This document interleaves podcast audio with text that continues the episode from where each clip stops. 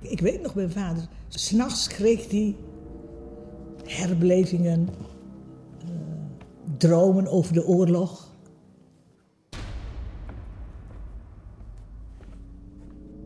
En dan vroeg hij altijd aan ons van nou, als hij weer zo tekeer ging in de nacht, dan moesten we hem wakker maken. Maar ja, dan lagen we te slapen en dan hoorden we geschreeuw en dan slopen we daarheen. En dan begon hij weer te schreeuwen, wij weer terug.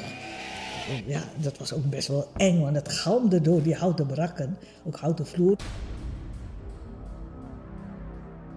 Dus oh, ik, ik, het is voor de ouderen, zeker de eerste generatie, een hele zware periode. Uh, niet alleen fysiek vanwege de kou en, en de ingehouden en zo.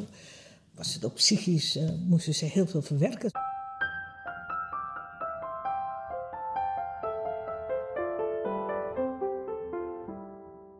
Je luistert naar Kamp Schattenberg, een podcast over een Molukse gemeenschap die strandde in een woonoord op de Drentse hei. Vier kinderen van toen vertellen hoe het was om uitgerekend daarop te groeien. Dit is aflevering 2. Dunne muren.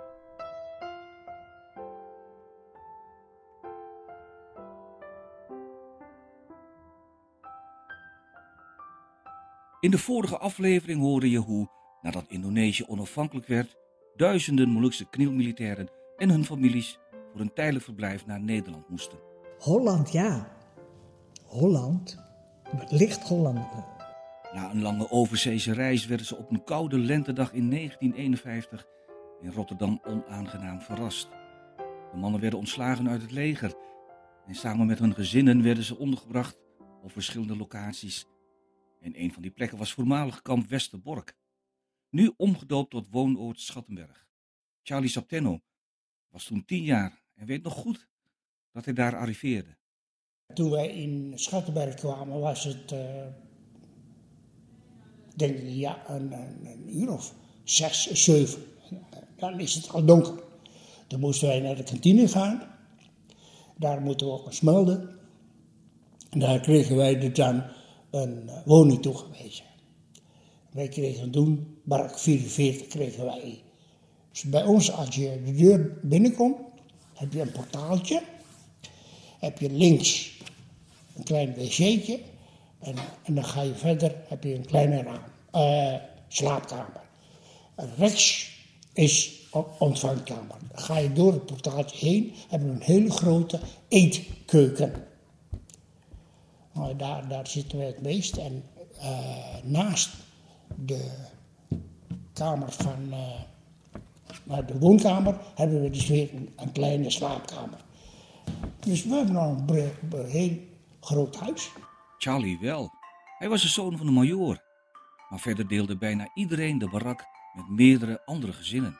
Zoals Augustinus Tuparia bijvoorbeeld. Hij woonde in barak 55. Kamer 8. Mm -hmm. Een lange gang. En aan weerszijden allemaal uh, deuren. Uh, wij wonen op kamer 8 bijvoorbeeld. Hè? Zo had je even kijken, 1, 2, 3, 4. 1, 2, 3, 4. Oorspronkelijk in zo'n barak uh, zo tussen de 10 en 15 gezinnen. In zo'n barak. Lange houten barak. En dan had je aan het begin had je een washok. Dan zou ik vertellen over die washok. Hè. S morgens vroeg. Dan ging je daar in die washok uh, zeg maar je wassen. En door wie werd je begroet? Grote ratten. Goedemorgen. Die rat die keek je aan. Dat is normaal. Hè? Dan denk ik, Jezus. Hè? Je zou weg, weg, wegvluchten. Maar dat was normaal. Orpa Gurgurin woonde samen met haar ouders, zus en twee ooms in barak 7, kamer 7. Daar was ik altijd trots op, want 7 is mijn geluksgetal. Toen ik klein was, sliep ik bij mijn ouders. Dus een zeg maar, woonkamer, een nette kamer, zitkamer. Dan heb je een kamer met een keuken, waar er gekookt wordt. En er staat een vierkante tafel waar aan gegeten wordt. En dan heb je een klein smal kamertje met een stapelbed. Daar sliepen mijn twee ooms, oom Dikkie en oom Jan. En uh, daarachter weer sliepen mijn ouders met ons. Het tweepersoonsbed. En wij sliepen bij mijn ouders in die tweepersoonsbed. Wisten niet beter. Maar ik heb het altijd heel leuk gevonden. Ja. En het rare is van als je dan naar je slaapkamer gaat, dan moet je altijd door de kamer van mijn ooms. Privacy kennen ze daar gewoon niet, dus dat was heel gewoon. Ja, En zoals je in de vorige aflevering al hoorde, woonde ook mijn familie in kamp Schattenberg. Ik was toen nog niet geboren. Barak 40, kamer 9, dat was hun plek. Deze barak lag vrij vooraan in het kamp, dicht bij de kleuterschool en het badhuis. Je hoort Mrs. Michi erover. 4 bij 4 of zo. Er was een kacheltje. En eh, in de hoek stond een, eh, ja, een tafeltje en een stoeltje. En in de hoek stonden de kisten.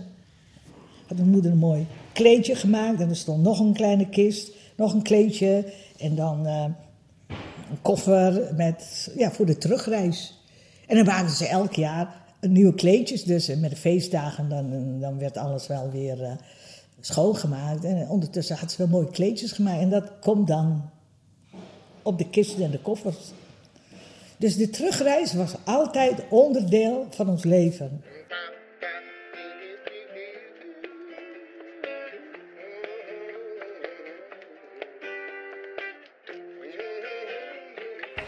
Wonen in een barak heeft voor- en nadelen.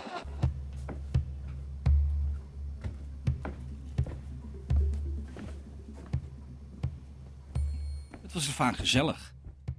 Maar de muren waren ook dun. Weten Orpa en Augustinus. Waarom, leef, waarom, waarom hebben we geen normaal huis? Waarom leef je dan zo bij elkaar in een houten barak? En je kon alles horen natuurlijk, want je had geen eh, stenen muren. Dus je kon meegenieten. Hè?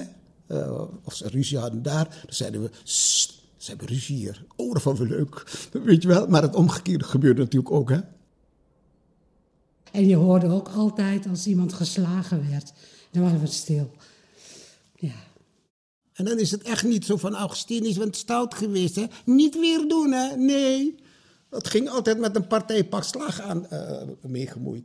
Echt waar. Niet alleen ik, hoor. Maar vele anderen ook. Maar dat was natuurlijk de cultuur van de knilmilitaire hard, hè? Een pak slaag. En waarom? Kattenkwaad. Daarom. En dat deed niet alleen Augustinus, maar ook de andere kinderen in kamp Schattenberg blonken hierin uit. Vooral op school en in het enorme bos rond het kamp. Orpa vertelt erover. In het bos heel vaak, eh, nou, verstoppertje spelen of eh, anderen voor de gek houden. Of met, op een gegeven moment had je ook van die eh, buisjes, van die plastic buisjes. Daar plukken wij de bosjes, de besjes van de bomen. En dan gingen we naar onze vijanden, zeg maar, spugen. En zodat er keihard tegen het gezicht aankomt. Dat kan ook heel zeer doen. Maar ja, dat soort spelletjes deden wij. En ook Michi en Augustinus waren niet de braafste kindjes van de klas. Die grappen waren niet, waren niet leuk of zo. Die waren, best wel. eh, ik zat bij juffrouw Pruis in de klas, 40 kinderen volgens mij. En eh, ja, als ik nu bedenk, dan eh, zat ze daar en eh, hadden we propjes papier met elastiek. Ging gewoon onder de tafel, gingen zo tegen haar schenen aanschieten. Oh, dat is wel hard hoor, met elastiek. Ja, ben ik erg stout geweest. In de tweede klas met name was ik onderkoning en mijn tweelingbroer was koning, dus ietsje ouder. En als juffrouw Ronder zei, Bijbel op tafel, dan zei mijn tweelingbroer. En als hij ziek was, verving ik hem. Dan, ze- dan riep ik slapen. En iedereen boog voorover. En haalde de Bijbel niet tevoorschijn, maar ging voorover buigen. Ik heb heel veel kattenkwaad bij juffrouw Ronner uitgehaald. Ik heb zelfs haar voeten aan de bureautafel vastgebonden. Maar als je ouders erachter kwamen, dan was het hek van de dam. Augustinus, de onderkoning, vertelt verder. Ik herinner me dat ik ook erg stout ben geweest tijdens een kerkdienst. Vroeger heette dat een kurkpistool. Had je een pistooltje, kon je een kurk indoen. En als je dat afschoot, dan maakte dat een heleboel kabaal. Dat heb ik gedaan. In de hal van de kerk. Toen zei dominee Mitjari, grijp die jongen. Dus ik zwierf in het nachtelkamp Schattenberg. Ik denk, ik kom niet thuis, want oh, oh, oh, oh, oh. Ik krijg straf. Ik denk, oh, dus ik, het was elf uur. Hè. Ik bleef maar in dat kamp lopen. En inmiddels was het natuurlijk bekend dat ik het was. Ik keek door het raam. Jezus, het hele kerkbestuur zat in de voorkamer. Ik heb dus heel veel slag gehad in aanwezigheid van het kerkbestuur. Ja, ik kreeg een klap. Ja. Wie schoot nou in hemelsnaam in de hal van de kerk een pistool af? Terwijl er, een, een, een kerstviering werd gehouden. Ik, ja. En als je vader majoor en lid van de kampraad was, zoals die van Charlie, ja, dan kon je al helemaal geen gekke dingen doen. Ik had ruzie met een Molukse jongen. En eh, die had ik eh, opgevangen toen hij van school kwam. Had ik hem verrot uh, in elkaar geramd. Maar ja, weet ik veel. Dus ik zat, ik zat achter met mijn moeder. We zitten altijd in die eetkamer. Mijn vader zit altijd voor. Dus wij zitten met mijn moeder. En toen werd er geklopt aan de deur. Ja, mijn vader, als mijn vader mij riep, is het altijd. Ja, dan fluit hij altijd. Ja, en dan weten we wat het is. Ja, en dan uh, moet je je melden. En, en dat, nou, dat, is, dat is zo ingeburgerd. Als ik bij hem kom. Ja, dan zei ik zo. Charlie staat in de houding. Oh, dan kreeg je dik. Dus je is dan altijd zo. Met de handen. Ja, handen op de rug. Het is net als de militairen in de rusthouding. Hè? Als je dus... Uh, nou, zo, zo kwam ik dus bij mijn vader. Wie zat daar? Er zat die meneer met zijn zoon. En die uh, had mijn vader verteld dat Charlie zijn zoon uh, in elkaar heeft geramd. nou, mijn vader zei, oh ja, ja. hij ging weg, het was mist. Toen kreeg ik uh, de winst van voor. Ja, wat wij dus hier nu, nu, nu tegenwoordig kindermishandeling noemen, dat was toen normaal dat je een klap kreeg. Ja, niet een, een, een uh, hoe noem je dat, Oor, uh, draaiende oren of zo. Iedereen een klap met een draaiende oren. Echt waar. Hè? En als je slaag kreeg, dan is het niet een tik op je wang. Nee, dat ging met de rotan Jawa. Zo, hè? En van alles. Echt waar. Een rotan Jawa is ja, van die rieten stoelen, hè? Rot, rotanstoelen. Maar als je er eentje uithaalt en je kreeg er slaag van, nou dan merk je het wel. Spartaans. Zo werden veel kinderen in Schattenberg opgevoed. Mijn zus Mietje beaamt dat. Mijn vader was ook heel streng hoor. Mijn vader was streng. Ja, als je slaag kreeg en je, je snapte het niet, of waar het vandaan kwam. En ook met zoveel heftigheid.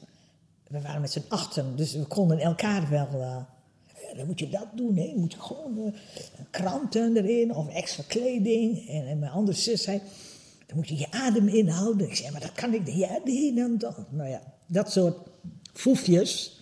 Dus wij, wij konden elkaar wel opvangen. Ja, er zijn best wel heel veel uh, uh, straffen uitgedeeld bij kinderen. Nou ja, straffen die de, onze vaders hebben meegemaakt door de Japanners, dat werd ook wel ja, op de kinderen uh, losgelaten, zeg maar. Straffen van de Japanners. De bezetter. Augustinus vertelde dat veel van de knielmilitairen daar ook in Nederland nog last van hadden. De Japanners bezetten uh, Indonesië. En mijn vader moest in het dorp moest hij allerlei dingen verbouwen, groente en zo, voor uh, de Japanse overheerser. Nou, elke morgen appel, dus hij werd veel geslagen. Maar s'nachts uh, ja, kreeg hij een bepaalde syndroom. De mensen van de hele barak die probeerden hem wakker te maken, beten hem zelf in zijn kuit. Hij werd niet wakker. Dus de dokter moest eraan te pas komen. En de dokter was dokter Da Costa. Dokter Da Costa woonde helemaal vooraan uh, bij de slagboom. buiten het kamp. Daar had je dus het onderkomen van de politie, het postkantoor uh, voor de onderwijskrachten en, de, en de arts. En dan moest je met je zus midden in de nacht door uh, nachtelijk Schattenberg lopen. Met heel weinig verlichting.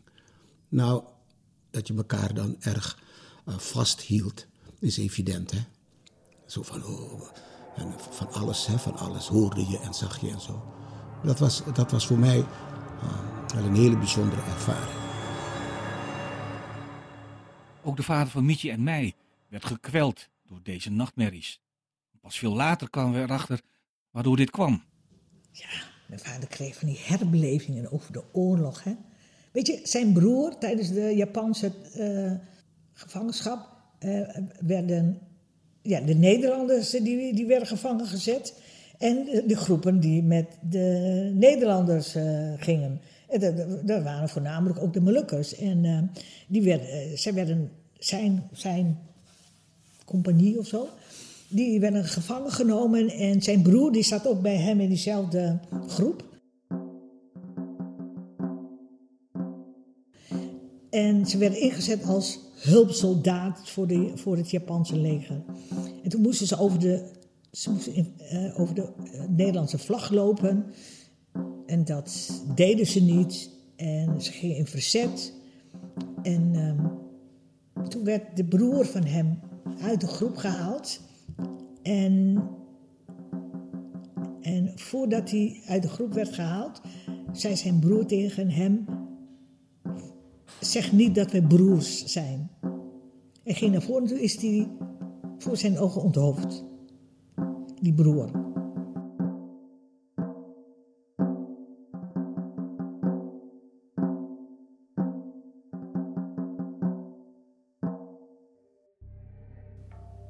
Dus hij heeft eigenlijk zijn hele leven lang heeft hij dat bij zich gehouden.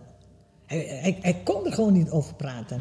Later in 78, toen is hij weer naar de Molukken gegaan en toen heeft hij het aan de vrouw van zijn broer verteld wat er exact gebeurd is.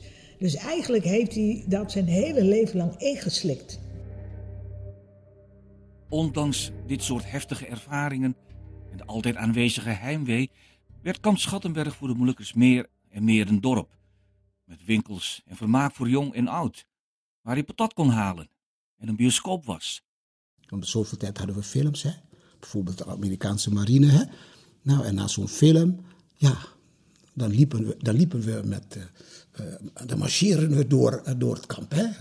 dat, of herinner ik me, als er zo'n, pak een beetje 100, 200 jongelui waren in, in, in, de, in, in die filmzaal. En die indianen gingen achter de cowboys aan hè, in die film, of omgekeerd. En dan stampten we op onze voeten. Hè, en maar hopen dat die, uh, dat die cowboys uit handen bleven van de indianen. Hè. Meer daarover in de volgende aflevering. Je luisterde naar Kamp Schattenberg, een podcast gemaakt door Hilde Boelema en Marjolein Knol voor het Drents Archief en RTV Drenthe in het kader van 70 jaar Molukkers in Nederland. De montage werd gedaan door Klaas-Jan Bos en Ruben Ester. De voice-over werd ingesproken door Willem Hoelie. Hij is de broer van Michi en werkt nu voor RTV Drenthe. Luisterde je graag naar deze podcast? Like hem dan in je favoriete podcast-app. Zo weten anderen hem ook beter te vinden. Het nummer dat je nu hoort is Toma Majutrus van Aan de Andere Kant en Tangerine. Het was een lange rit tot aan dit moment. En we staan nu even stil voordat de trein weer verder trekt. Het was een lange weg, wie had dit ooit gedacht? Zo vaak verdwaald geweest en niemand wist hoe ver het was.